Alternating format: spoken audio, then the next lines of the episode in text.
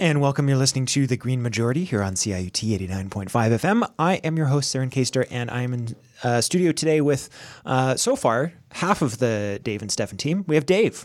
Hello. Welcome, Dave. We gave uh, Stefan a week off. It's just going to be you and me today. Uh, largely as well, we will uh, normally have our uh, phone guest as well. Lauren, our correspondent, will be joining us by phone in the middle half to talk about some economic stuff. And then we have uh, the economics guy, our economics guy, Tim the Nash. Green Economist. The Green Economist hasn't been on for a while, but sort of the in-house uh, economics expert. We bring him on about twice a year to correct uh, all the off-the-cuff statements I've been making throughout the year. As it's, it's sort of like a penance, right? He just sort of gets us caught up uh, on our accuracy He loves about that those topics. So uh, Tim will be joining us, uh, of the show, uh, a little bit later as well. But right now, uh, Dave, I understand the the weather is misbehaving. Oh, as usual, Saren. Uh, so we have the thickest and oldest parts of Arctic ice have begun to break up just north of Greenland. 2018 marks the first year this has been observed. The area, which generally piles up with ice ridges over 20 meters thick, was previously thought to be the last part of northern ice that would not melt, but strange February temperatures and a hot summer have deposed it from that role, and scientists are rethinking where the last perennial ice area may be. Um, now, also with melting ice, melting permafrost in Siberia has revealed living nematodes that have been frozen for 42,000 years. This marks the first evidence of multicellular organisms returning to life in the Arctic permafrost, as well as the natural cryopreservation of multicellular animals. The worms are around one millimeter in length and can live over a kilometer underground and can develop five mouths if the right kind of food is around. Saren, that's five mouths. That's a whole lot of mouths to a feed. lot of mouths. Yeah. The first organism discovered in the Arctic were viruses uh, that were frozen for 30,000 years. Further studies are needed to explain how the worms were able to survive the extended freeze. The discoveries could have implications for cryomedicine, cryobiology, and astrobiology.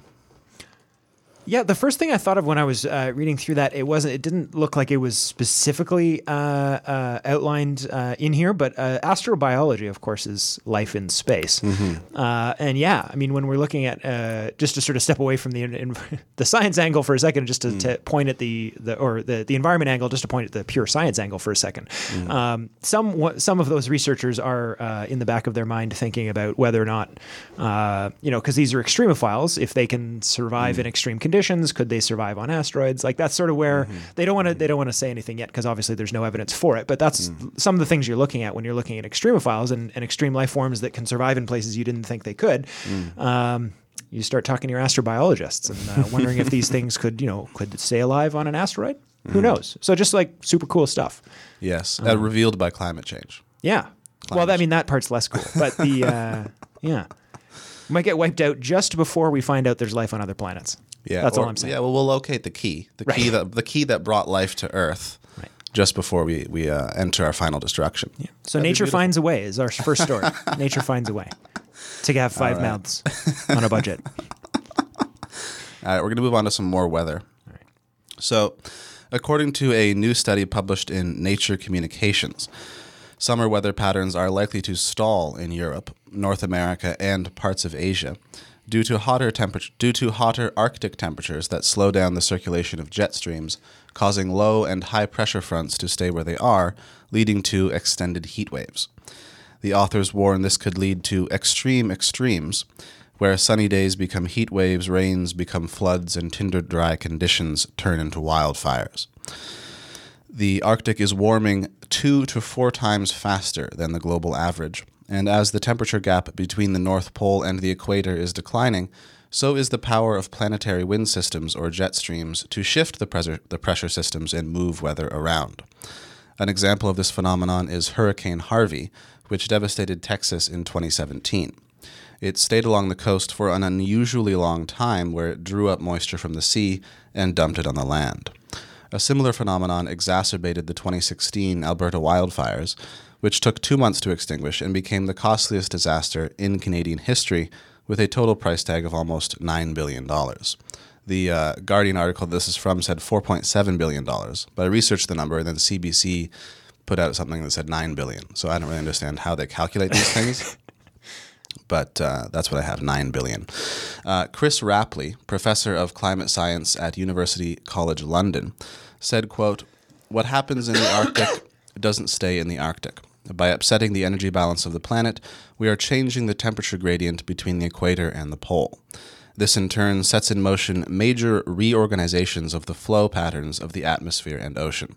The consequences are emerging and they are disruptive, and likely to become even more profoundly so. We are on a journey, and the destination doesn't look good.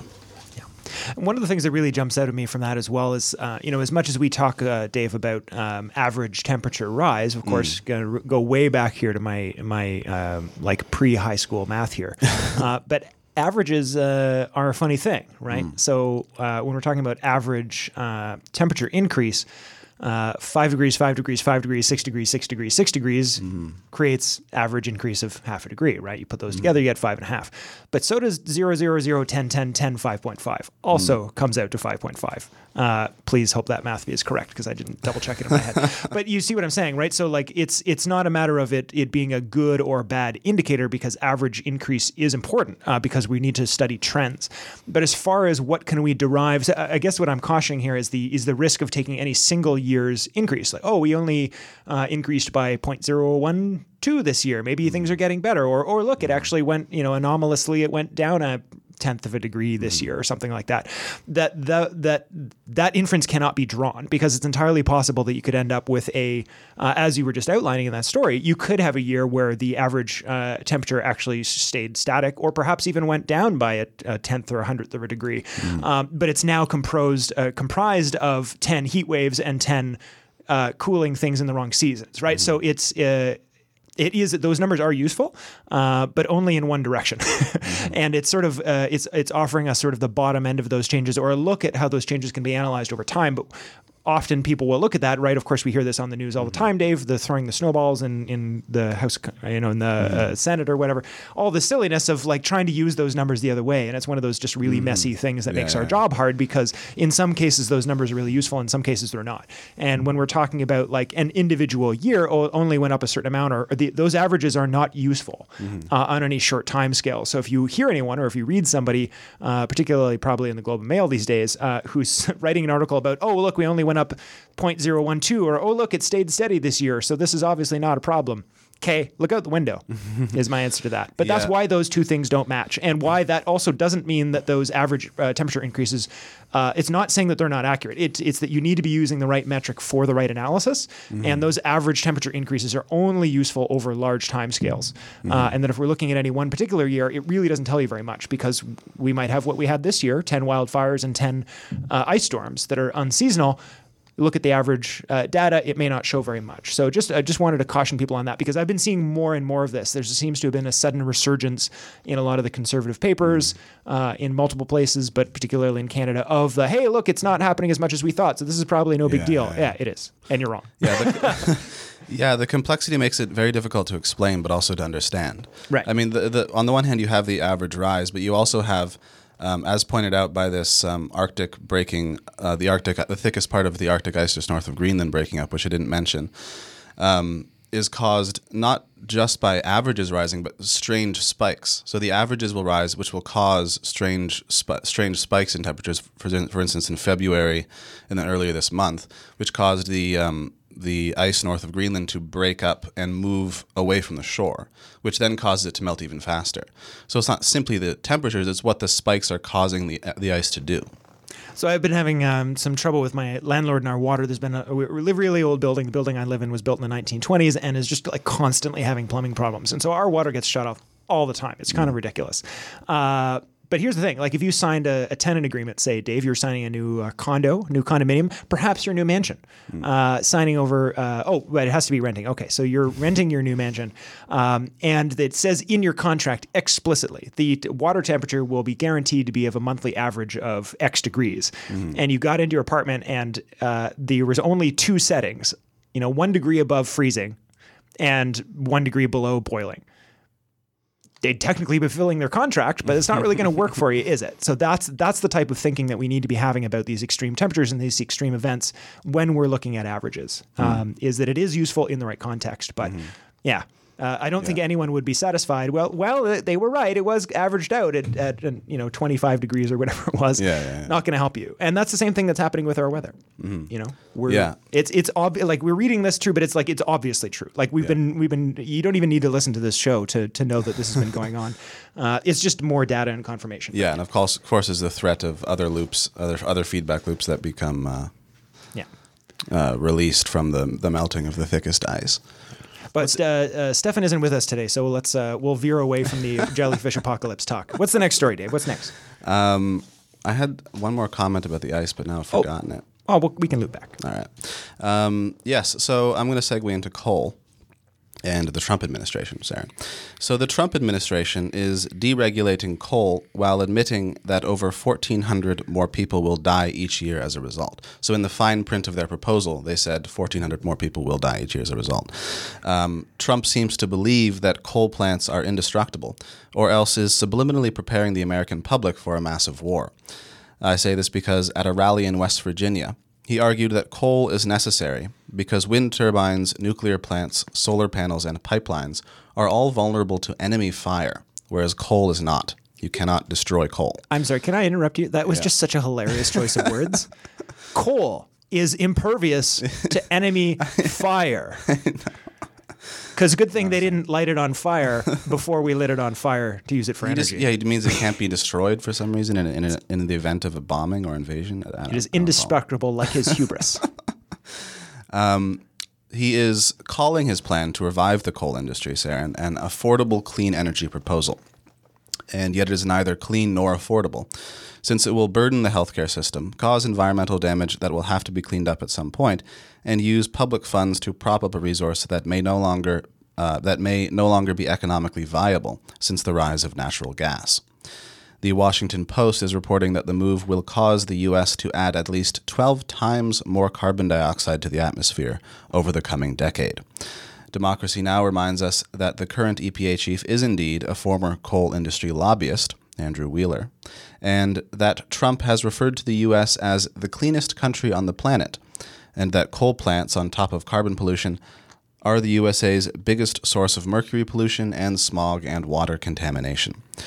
Mary Ann Hitt of the Sierra Club stated that the policy puts lives in danger to, quote, benefit coal executives who are running power plants that can no longer compete against renewable energy, that are polluting our air and our water and our climate, and are, frankly, facing stiff competition these days from wind and solar. She added that she does not believe the plan is ultimately going to succeed. Uh, I also agree, but I think for a different reason. Uh, I don't think he'll be in office long enough to see that through. But um, you know, then what do I know? Um, no, these things are con- concerning. It's important to keep an eye on them, but I, I, in all seriousness, I, there is, uh, you know, the American midterms coming up and whatnot. I think we're we're in a period of uh, either a reckoning or or just the the final nail in the coffin for our American friends listening. Uh, sympathy and apologies, genuinely, to our American friends who are listening.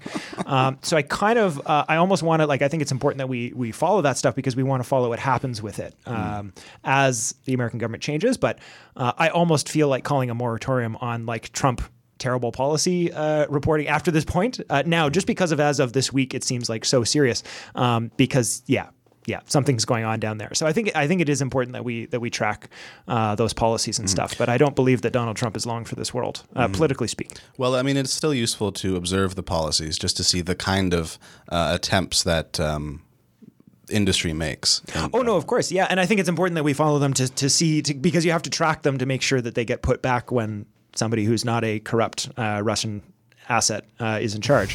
um, you know, so for, from those points of view, I think certainly, and and also largely, I think the other more important uh, impact as well uh, is that American policies are still going to have an international consequence, even if other countries don't like it. and so, even if the American Americans don't fully go through with those policies. Absolutely, yeah. So I mean, even if say the policy doesn't go through, but you uh, the the guy who was the lobbyist still works there for six years or or whatnot. Like we need to need to keep an eye on these things and understand how they were constructed, so that we can understand how to reconstruct them as well afterwards. Uh, track the damage. Like yeah, I mean, if you if you have thousands of laws and and somebody goes through and changes all of them, you need, it's not just automatic that when you get a better government in that all the laws change again, right? You need to know what do we need to fix, how do we need to fix it, what was broken. Hey, maybe this is an opportunity to, to to re-look at it. Um, but it was, I guess it was just sort of more of a, a personal note that I'm sort of like every time, as of I think about five days ago, every time I read something about Trump, be like, whatever, he's gone.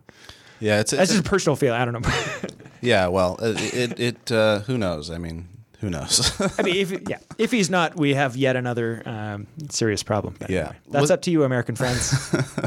yeah. What's interesting is his um, just constant attempt to destroy everything Obama did. And just just to, just to rewrite everything that the current administration, the earlier administration did. Same thing what we're seeing with Doug Ford, where you just want to you have no you have no ideas of your own. You just want to dismantle what already exists. Um, but uh, the thing I remember the thing I was going to mention about the ice, which was the, which is not really all that interesting, merely sort of a poetic observation. But what we're looking at now is. Um, scientists with this with the thick with the thickest ice uh, breaking up over Greenland, you have scientists now thinking, where can we locate the uh, final ice area, the, what they call the last ice area, where um, where where they believe will be the the final. Um, chunk of perennial ice that will that will survive through the summer. Before I suppose I, it's not clear whether they believe that uh, we are i guess they don't know whether or not we will we will see a day where there is no ice whatsoever in the arctic during the summer um, but they're looking at what could possibly be the last holdout device. i don't know i don't know if this is like wishful or beautiful or um, uh, thinking hopeful thinking on the part of the scientists just to not alarm themselves or the public or if they actually do believe that there still will be a chunk of perennial ice uh, throughout the year even as we i don't know go forward to mid-century Well, call me cynical, Dave, but I'm I have this like mental image of like it getting really close to wiping out, and then all of a sudden some uh, industrious uh, entrepreneur um, is selling like last natural ice on Earth ice cubes for like ten thousand dollars a gram or something, uh, and that uh, and then I predict uh, in my in my darkness uh, I predict that that's actually how the last several cubic feet of, of Arctic ice will go is in uh, very dry martinis. That would be amazing. That and that would go for a lot of money. $10,000 a glass, I discovered a handbag that was worth double my annual salary, but it didn't and it was, it was a very ugly handbag, and not even by a well-known designer. It was very embarrassing. We've got uh, we've got our guests on uh, deck. I see uh, uh, one of our other guests as well. has come into the the uh, batter's box, if you will, warm up the pit, the warm up. Ah, there uh, he pin. is. There he so I'm thinking, uh, if you're all right with that, Dave, I'm thinking maybe we uh, can go to our Let's music break now. Um, so we'll go to Megan, who's in the in the in the booth, and we'll be back in just a couple minutes. What's going on, Megan?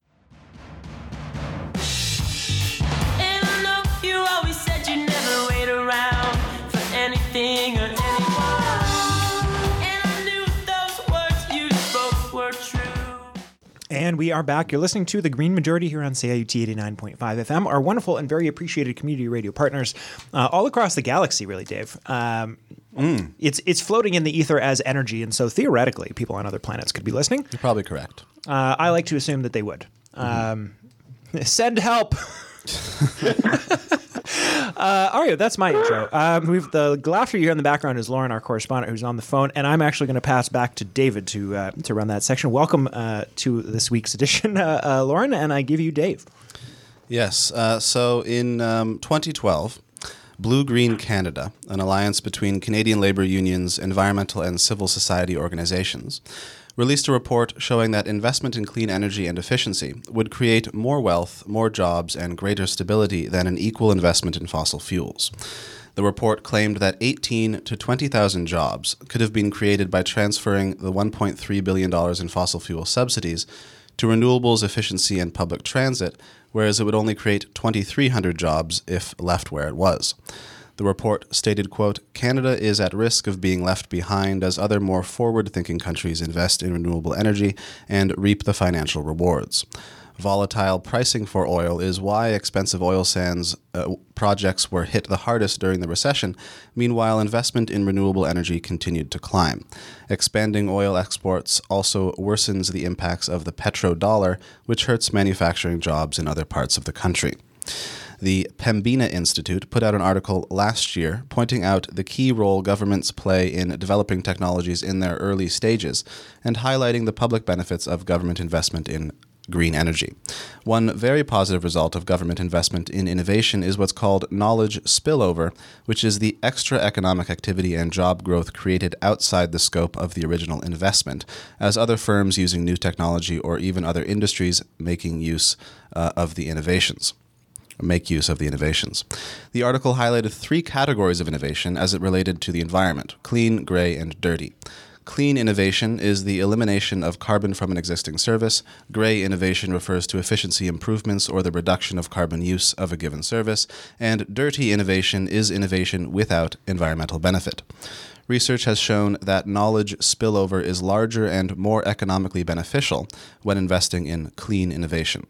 The article concludes that the greatest return on investment and therefore the greatest public benefit comes from investing in clean tech and ends by praising plans that use the revenue generated by a carbon levy, such as cap and trade, to invest in green energy innovations. This past May, the Tyee published an article based on a report called Canada's Energy Outlook by David Hughes, whom they called, quote, one of Canada's most foremost energy experts.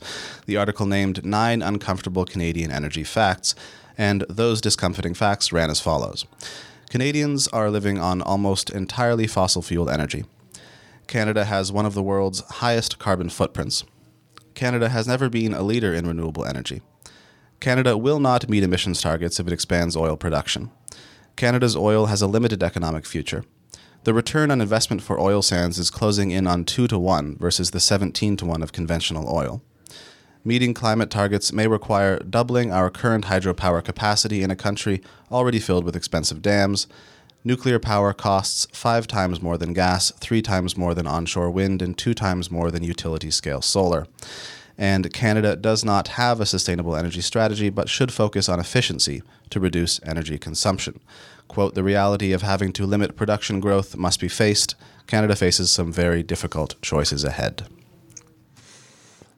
Well, that's sad. uh, Lauren, I want to throw you something, in, um, uh, and then I'll I'll chime in when you're uh, good. Which is just about this idea. This idea that comes up. excuse me. Um, is that these? Uh, you know, we we looked at some some recent numbers, but this is information that I've been following from these sources for years. Um, this is not new. Um, these ideas. We I talked about a report uh, from uh, Pembina, I remember about, I think maybe four years ago, Tim, uh, uh, who's our next guest, I think was actually here for that episode where we talked about a lot of these. Uh, it was roughly going from memory about three to one at the time. We are saying about per uh, money back to the economy per dollar invested. I'm sure there's a fancy term for that. Um, but it was about three three to one uh, relative between renewable energy. Um, Canada obviously has a lot of um, opportunities as well. We have uh, vast opportunities for geothermal and all this stuff. So there, there's so much low hanging fruit, I think, still left to go. But the large reason for that seems to be that this very convincing false argument that renewable energy isn't ready seems to be so sticky that it. I don't know how many reports of these reports have come out, and it doesn't make it to a newspaper front page, or at least a general newspaper, much less the population. So, what do we do, Lauren? It's all you. Oh my gosh. um, I was content just to continue to, to, to continue to giggle in the background of, of songs. But anyway, Well, I'm out of jokes, so super. So well, honestly, it- like you're right, it is depressing um, because I think that blue green article, what uh, David said, it was written in 2012, and it was incredibly accurate in its prediction. Canada has entirely been left behind. Um, I think at this point, uh, one of those articles that we referenced said that uh, Canada still funds and subsidizes the oil and gas industry to the tune of 1.3 billion dollars annually. Um, obviously, that's that's not including our recent uh, pipeline acquisition. Um, and and and honestly, to be to be honest, I, I'm I'm at a loss of of what we should do because the discourse has been so entirely dominated by the idea that investment in green energy is risky and unnecessary to a degree, and that we're doing just fine with oil and gas, and and and that it's expensive.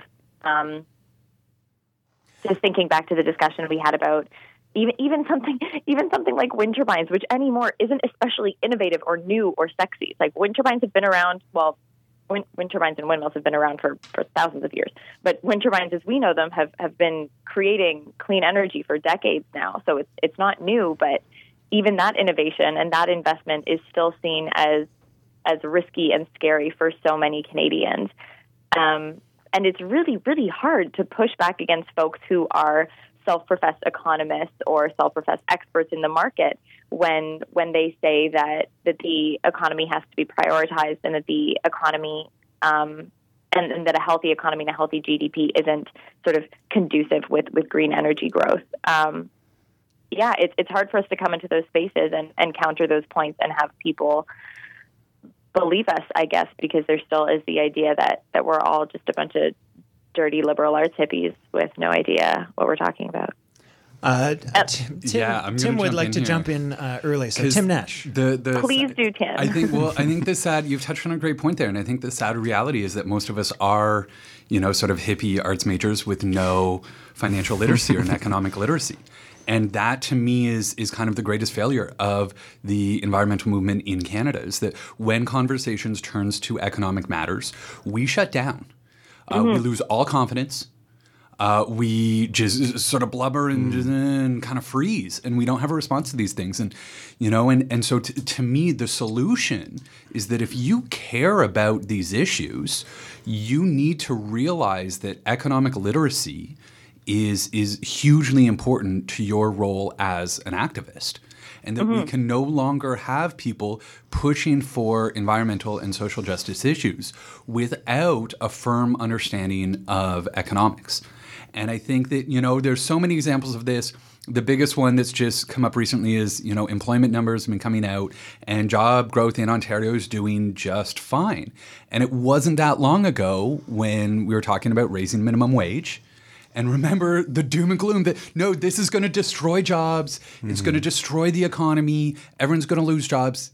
Guess what happened? Job growth has been just fine.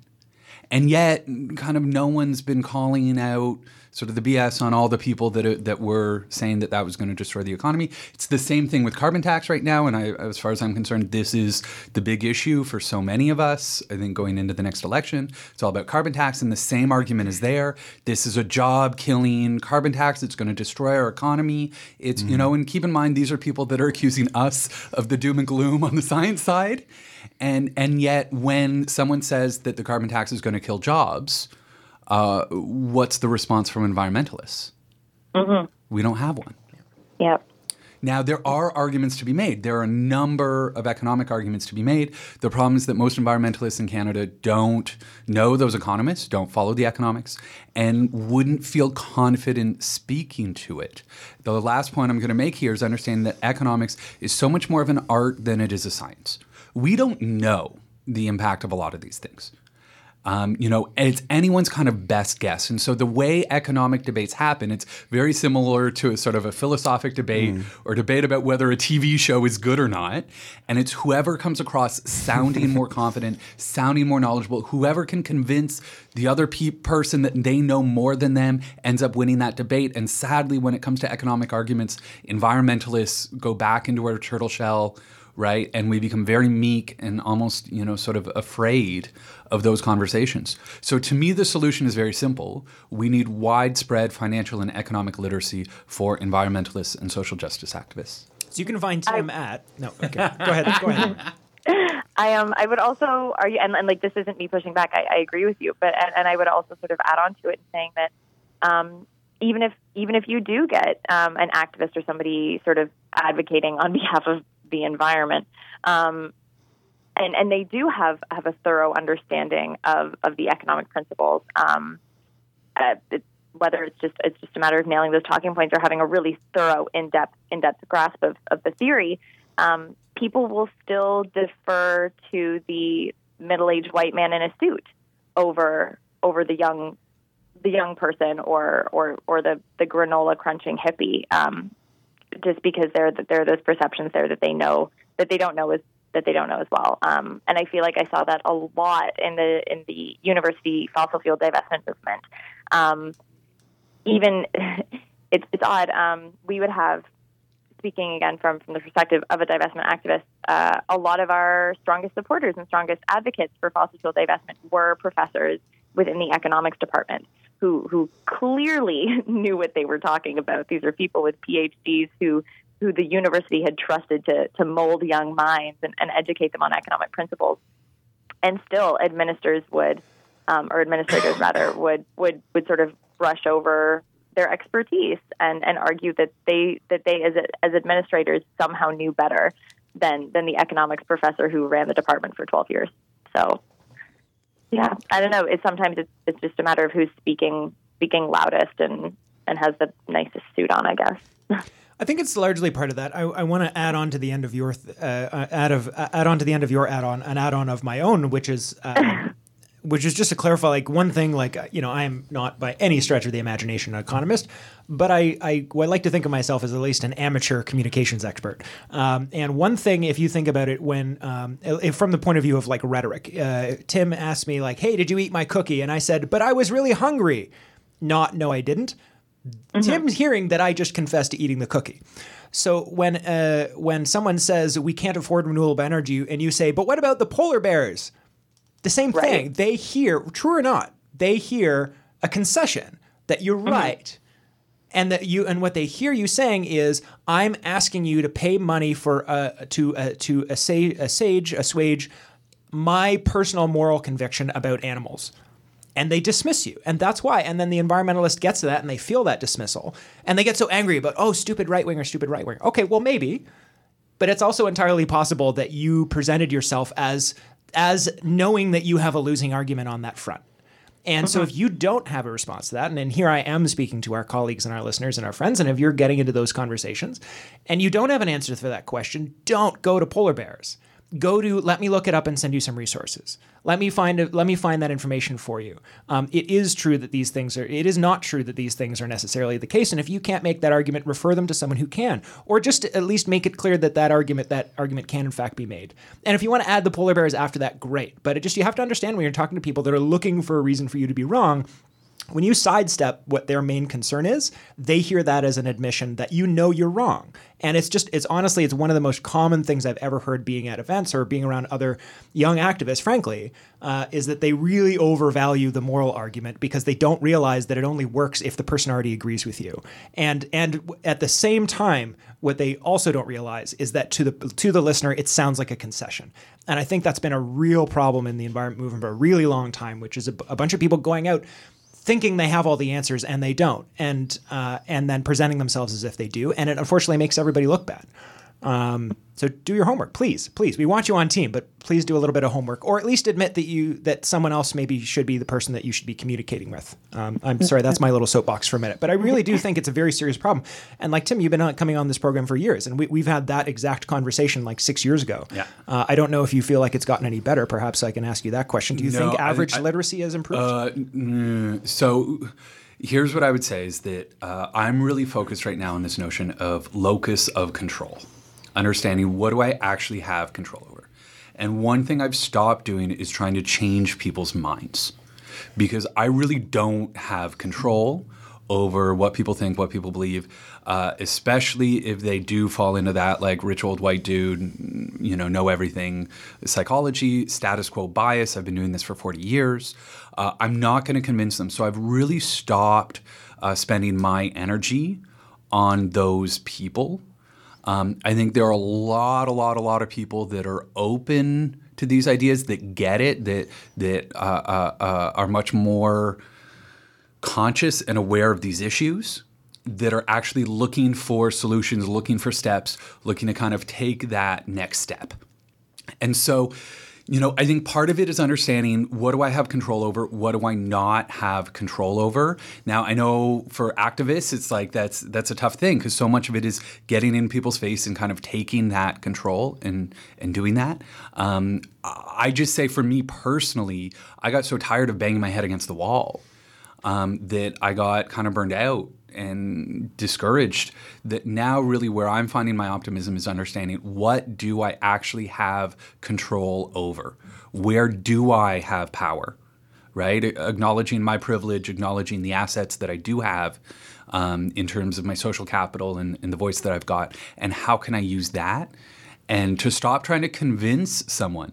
And really, I'm at the point now where, you know, if there's someone that is just so out to lunch, you know, I've done my best to kind of unfollow most people on Twitter that are, I was doing opposition research for a while to try to understand the other side. I'm done with that. It was just draining I can confirm it was making you crazy. It was, and so um, you know, but there's still a couple hang, uh, you know, layovers from that. So one is Terence Corcoran, who's got just so much power, you know, in terms of the media. And eh, while you know BC is burning, it was right after the Toronto floods, and he tweeted a link to you know why the Wikipedia article on global warming.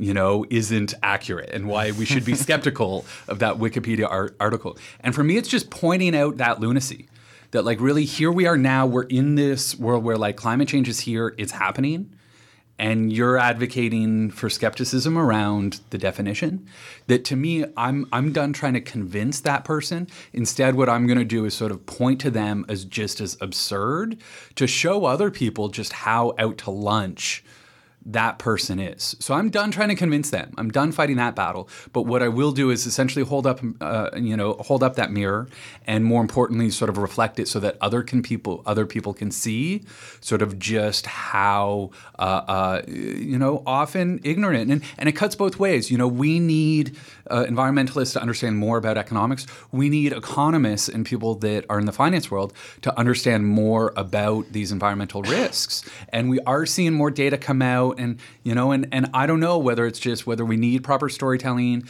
better communication vehicles. I don't know, but I also think that part of it is just kind of generational and and that as hard as it is for me part of it is just kind of being patient understanding that this shift is happening that you can't stop this economic movement um, you know and that really just looking after myself and, and my family and my friends and everyone's well-being you know understanding that that it is going to take longer than most of us want it to take yeah.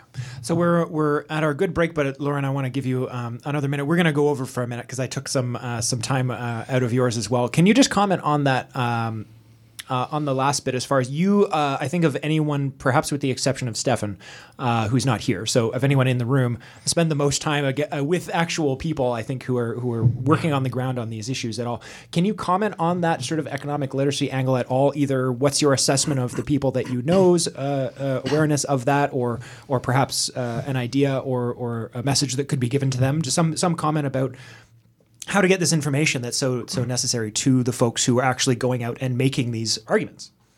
Yeah, um, I guess that's the thing. In my experience, um, a lot of the folks that I engage with and organize with are incredibly economically literate. Um, actually, Tim, I know some of them who have taken your seminars before. yeah uh, at, at different at different convergences and conferences. So it's it's not it's not a lack of expertise. These are people who devote their lives to these issues, who are reading the literature and and listening to the podcast and making sure they have all that information and they and they're and they're prepared going into those arguments. Um, I think it's to a degree um, a, a level of confidence that we have to carry in our expertise when we go into those conversations, trusting that we have those answers and that we don't need to defer and that we don't need to be sheepish and and and coy when having those arguments. Um, And to not be intimidated when when somebody in a white man in a suit gets really arrogant and condescending, because that it- it, happens all the time, where people like you sort of like second guess yourself because they're so absolutely like, oh come on, child, yeah, exactly. you exactly. have Well, to and- get some steel in your spine.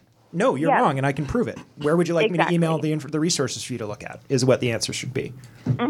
That being said, um, I do think Tim raised a really important point that when we are going into these discussions with people, not going in with the expectation that you're going to convert somebody Right. or that you're going to make them see the light and see your way because nobody likes going into a conversation feeling like they're feeling like they're they're trying to be converted. Um, people aren't receptive to that. I feel like I remember listening to something that Katharine Hayhoe, um, who is a Canadian, but she researches out of the States, I believe, and she, she specializes in sort of science communications. And, and that's sort of her, her philosophy is she doesn't go into these conversations trying to convince somebody that she is right and that they are wrong because nobody's going to be receptive to that ever.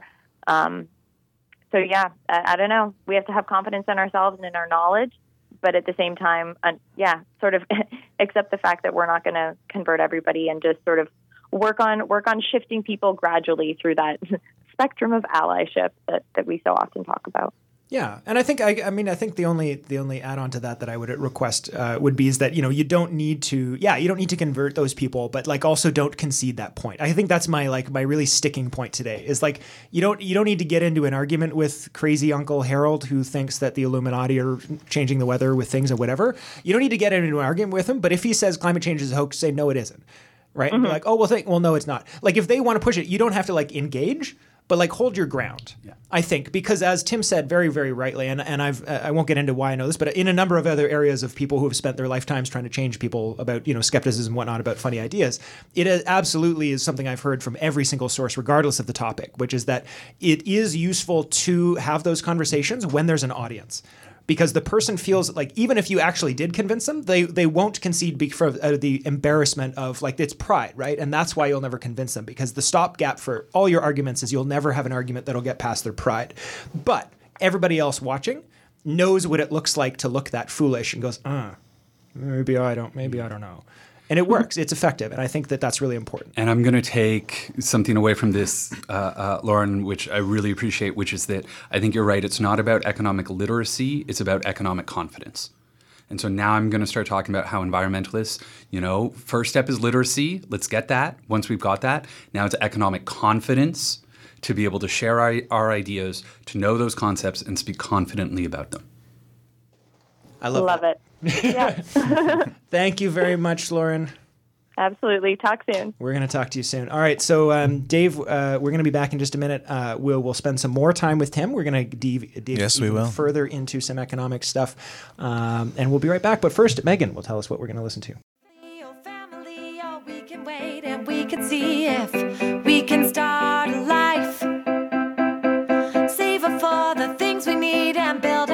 Among the trees and start it right.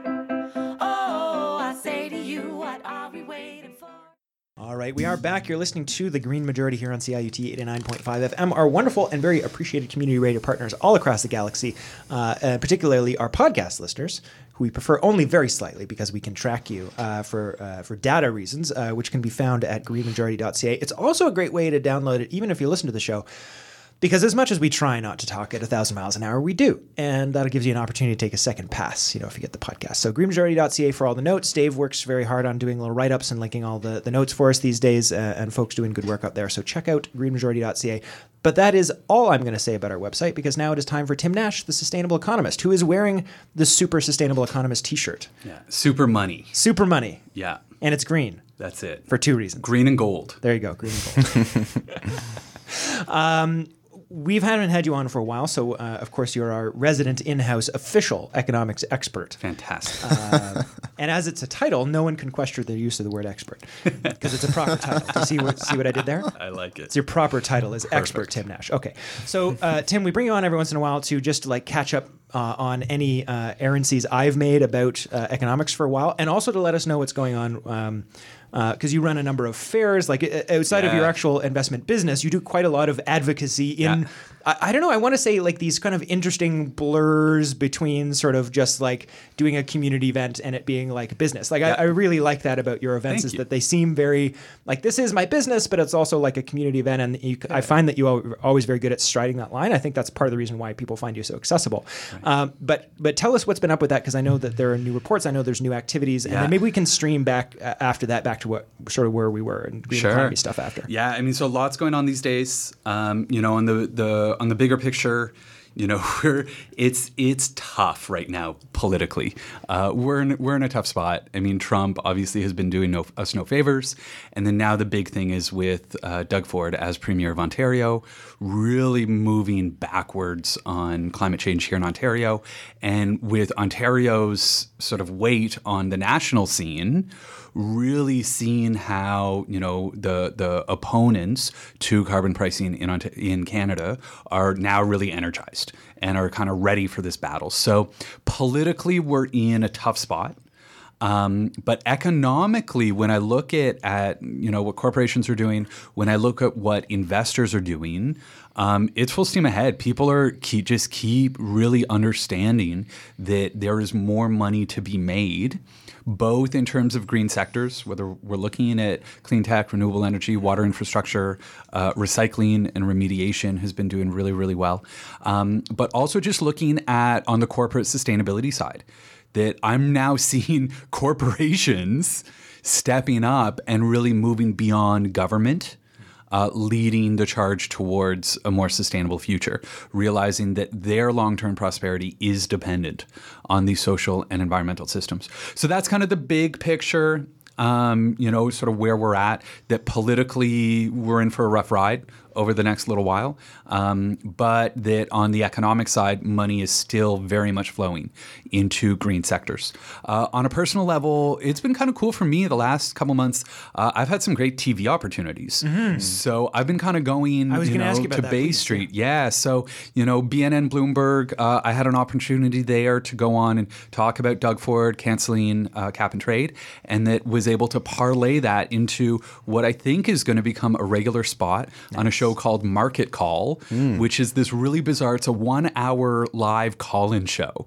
So people call in, yeah, and with like stock picks. So for me, it's great because I can kind of fly off the cuff. So you you would be like one of the panelists? I No. I'm the You're, guest. You're the guest. who yeah, calls in. with there's a host, but like it's Right. really about facilitating my opinions. So you're like a co-host that they don't want to pay to get to the well, studio. so it's their most popular show, so they do it twice a day, every weekday. Wow. And so the producers need 10 guests per week. I see. Okay. And I've gotten really good at making friends with producers. Mm. So uh, so I was on that a couple weeks ago. It was my first shot. Uh, I'm going to be back on that on uh, uh, September 4th, so the Tuesday after Labor Day uh, at 6 p.m. It's a live show. So really, you know, if people have specific questions about specific companies or funds, then, you know, it's a great place to be able to, to ask a question in a public space where other people can hear it.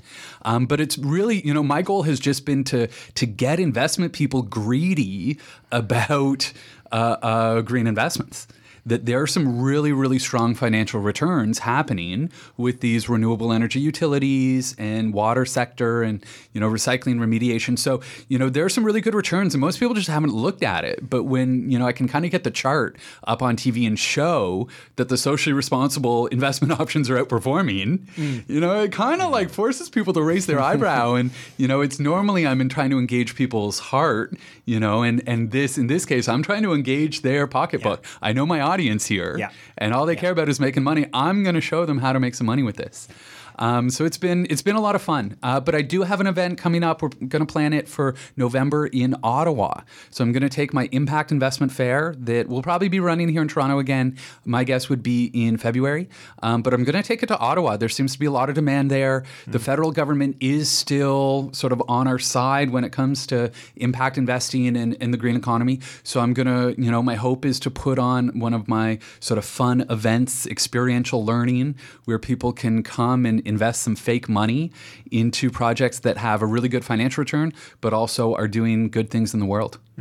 Uh, one of those good friends that just uh, just occurred to me now, as well as uh, um, uh, the oh, I'm, why did I just suddenly blank on the name? The the investment uh, group, who, who- so mutual colleagues of ours. They've been guests at your um, CoPower. CoPower. Yes, they've also been doing quite well. as Yeah, well. I've been seeing CoPower's them been growing. They've been selling a lot of bonds.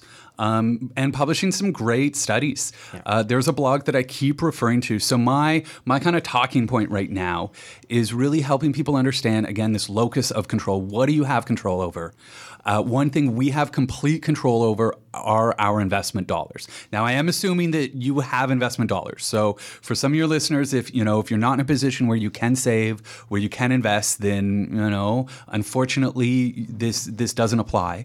But if you are in a privileged position where you do have RSP, TFSA, where you are able to put some money and invest it for the future, you have complete control over that money. And a lot of Canadians are just stuck in this sort of default position where they just kind of take whatever someone sold them way back when and they just never sort of think about it again. And uh, I'm really pushing people to take control of their money and to invest it in a way that is in line with their values. And and you know, my angle obviously is do it yourself investing, which is even more empowering because you know you don't pay the the bankers their fees, right? And by doing it yourself, you can save a lot of money in fees, but also really be deliberate about what types types of companies you're investing in. So it's uh, it's a really powerful message, and especially in this time right now, where you know I'll speak for myself. I'm feeling a lot of hopelessness around a lot of these issues and you know when i'm seeing a lot of the news when i'm seeing a lot you know the trends and the weather patterns that have been happening and it's kind of this this real feeling of of of, of powerlessness um, and so for me, I've, I've kind of latched onto this notion that you are in complete control of your money and how you invest that money, and really helping people decide, you know, what to invest in. Um, and then actually helping them through the the psychological barriers, but also the technological barriers that the first time you invest your money can be a little bit scary. So that's why I've got my business is the financial uh, or investment coaching.